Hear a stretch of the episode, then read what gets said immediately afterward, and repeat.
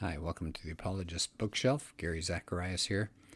I'm dealing with a book today that has made a big difference in my life, and I bet it would in yours, or maybe it already has.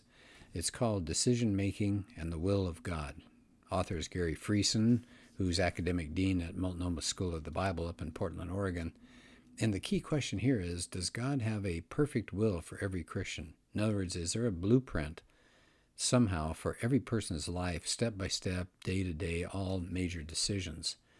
And so I wanted to start actually with a foreword by an author uh, who is talking about Friesen's book. His name is Hadley, see if I get the name right here, um, Haddon Robinson. Here's what he says How can I know the will of God? He said, Maybe we're asking the wrong question. He said, There's no place where the scripture commands us to find God's will for most of life's choices. And he says, no passage that tells us how to do that. And he says the Christian community, on top of this, has never agreed on how God would provide us with this special individual revelation. He says, except we're really going like crazy, searching all over for it. He says that what Friesen is really doing is instead of asking the question, How do I find the will of God? He, Friesen is basically saying, How do I make good decisions? And so that, that's kind of the key of the whole book. And Robinson says if you read through this book, it'll get rid of two crippling extremes. And I've seen this in people. One is they want to do the right thing, but they haven't found specifics yet that are pushing them the right way from God, so they delay and they vacillate, and so nothing ever gets decided. The other problem can be impulsive judgments where they just leap into something. So Robinson ends up in his uh, introduction, it says the Bible does not provide a map for life, only a compass. All right, and then Garry Friesen himself has an intro, and he says most Christians really have a difficult time trying to figure out what the will of God is. It's it's not that they don't know what to do, but after they followed the right steps, they're just not getting that clear picture. And he said as a result, he's met so many believers they get frustrated. They know God loves them, they know they love God. They've they know they've got to find this plan that God has set up for them, but they can't find it. It seems dark. So Friesen says God does guide his people, but the question is, how does he do this guiding? So Friesen tells his story about these decisions that he scratched around with, tried to find. He said, why had it been so hard for him to find God's will? He sought it. And even after he made decisions, he didn't really feel like he'd made the right decision. He wasn't sure. And he says, this is not unique. He's hearing this from so many Christians.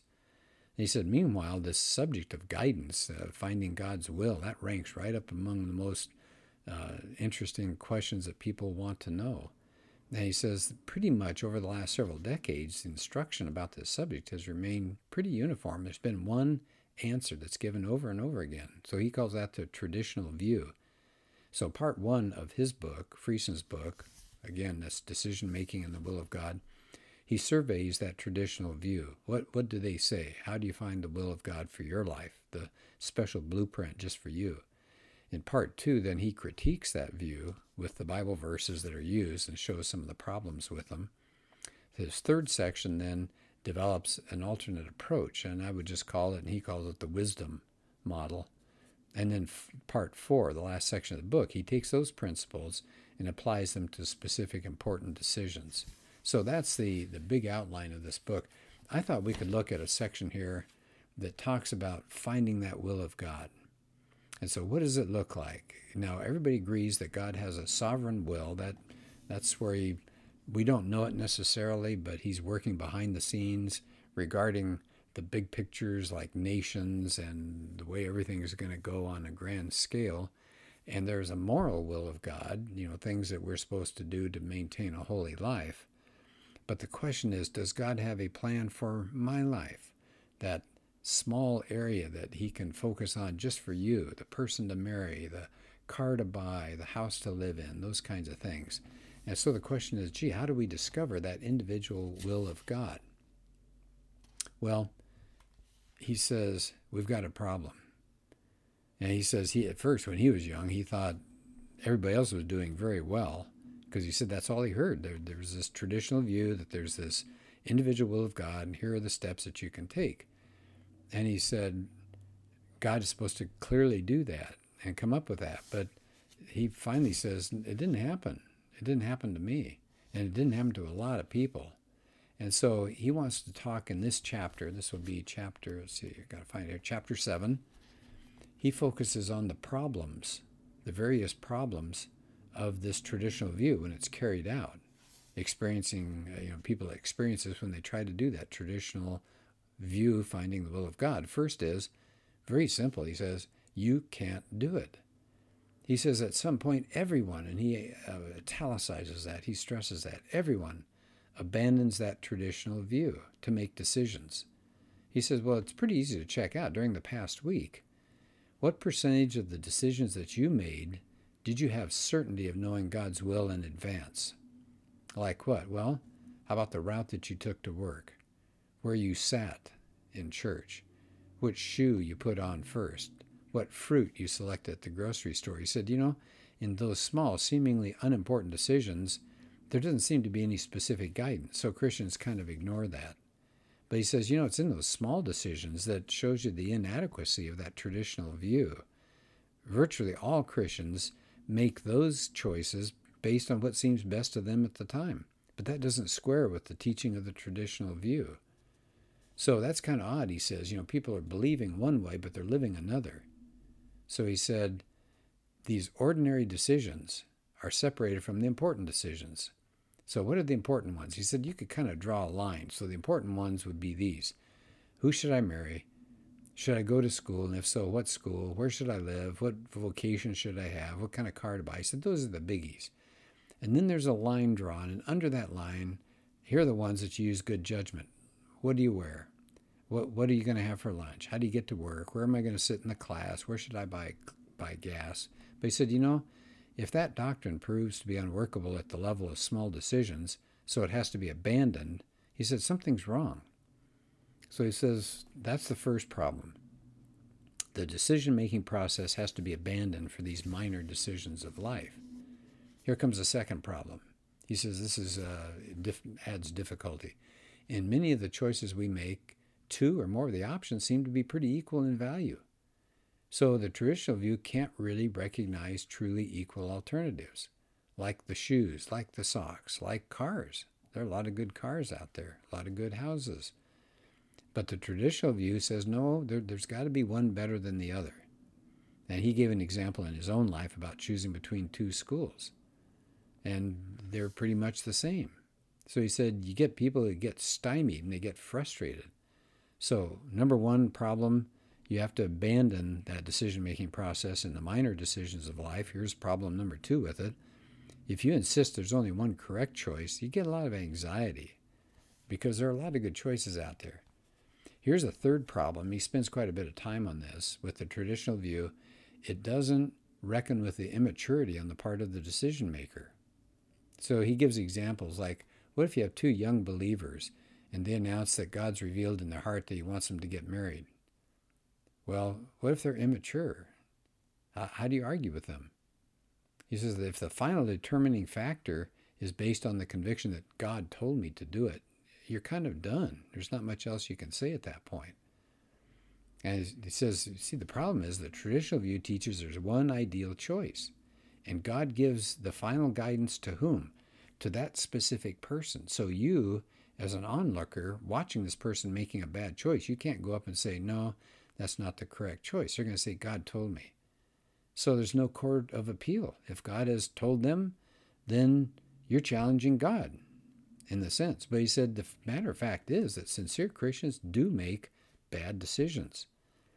So he says, if the act isn't forbidden in Scripture, so somebody wants to marry two women, let's say, or something like that, but if that's pretty easy to tackle that one. But if the act isn't forbidden in Scripture, and the believer is convinced God's guiding him, you can't discuss it. You can't argue with God. So it says it becomes com- really confounded when Christians justify bad behavior by announcing that it's God's decision, God's decision, not theirs. And so it actually encourages immaturity. It, it provides a means of defending bad behavior. Oh, I, I had to do it because that's what God told me to do. So he says uh, they call it sometimes waiting on the Lord when you're trying to get that thing decided. And he says you may end up with a lot of delay and you've lost a lot of time as a result. And uh, he says these are problems. He says then there's that whole thing about uh, the phone and fleecing, right? Fleece, uh, putting a fleece out. If somebody answers you uh, when you call them up, that means one thing. If the phone rings and rings and nobody answers, that means something else. So there's that fleece method. And he said this seems uh, pretty silly. So he said the traditional view prom- promotes immature decisions. Why? Well, it, it allows people to justify unwise decisions, and it ends up fostering long delays, and it influences people to reject personal preferences with when there are equal options. They'll sometimes say, "No, I, I want to do that, but I bet God doesn't want me to," and it encourages people to put out a fleece, letting circumstances dictate the decision. What happens when you make a phone call, for example? So let's add up those three things so far.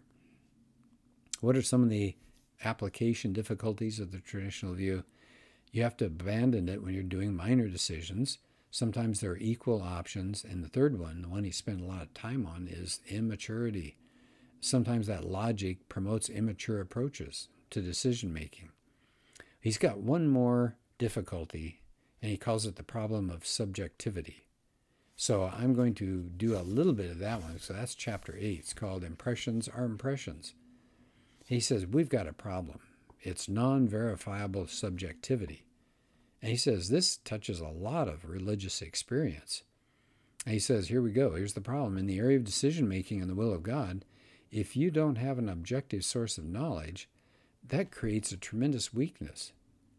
Now, where do we get objective sources for knowledge about God's will? His Word and direct revelation.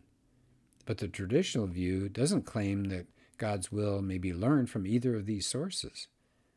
Right? You're going to get them from those fleeces, you're going to get them from hints and nudges, but you're not going to get them from His Word or direct revelation.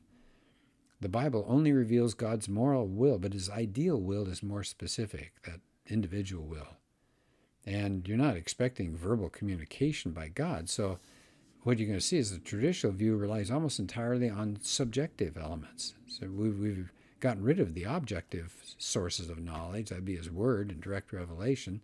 So, what are we left with? Subjective elements about His will.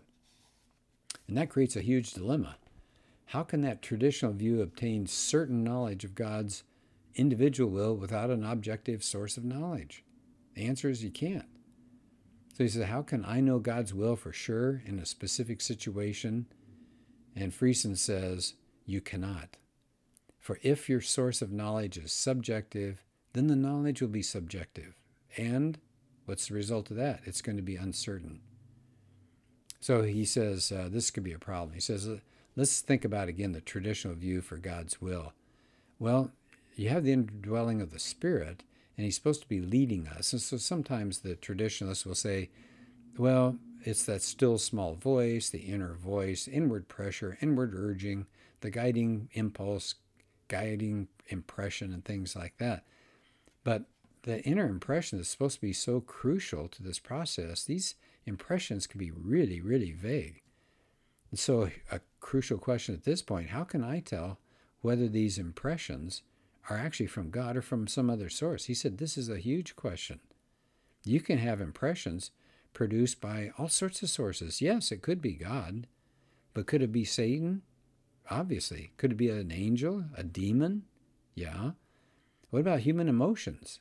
Can they give you an impression like maybe fear or excitement, ecstasy? Sure. How about a hormonal imbalance? Could that give you an impression? Could that be a, an inner voice, a guiding impulse that you feel? Yes. Insomnia, medication, even an upset stomach. Now, he's not being silly here. All of these things can give you an impression or a temptation. He says that's a quagmire of uncertainty, for he says in non moral areas, Scripture doesn't give us any guideline for distinguishing the voice of the Spirit from the voice of the self or any other potential voice. Could be satanic and experience doesn't offer us any reliable means of identification. Otherwise, we wouldn't have the issue. He says, but that traditional view requires that the source of those impressions has to be identified if you're going to discern God's guidance. So he says impressions are real, No doubt about it. He's not saying they're, they're not there. He says they are. There are impressions. Believers experience them. Yes, they do. Here's the catch impressions are not authoritative. Okay, let me say that one again. Impressions are real. Believers experience them, but impressions are not authoritative. Impressions are impressions. He said they're just impressions. And so he continues that chapter and he continues the book. It's a good sized book, over 400 pages, uh, but it's so worthwhile. Greg Koukl has also explored this and come to the same conclusion that there's a wisdom model that works far better than this uh, traditional view. Now, I don't know, you may disagree with that, uh, but it's worth reading the material. I found that took a tremendous pressure off of me, a, a, huge burden on my back, trying to figure out something that I thought was pretty difficult. It's like God's trying to communicate, but he's not successfully doing it. Really? Is God unable to communicate? Uh, that says something about God. I think unfairly says something about him. Anyway, so I hope you might consider this book, Decision Making in the Will of God, because it's so important. We make decisions for our whole lives. And I think we need to teach kids and grandkids this as well. But I'll get off the soapbox and won't preach on it anymore. It's just something I think you ought to take a look at. Thank you so much for your time, and uh, see you in another podcast.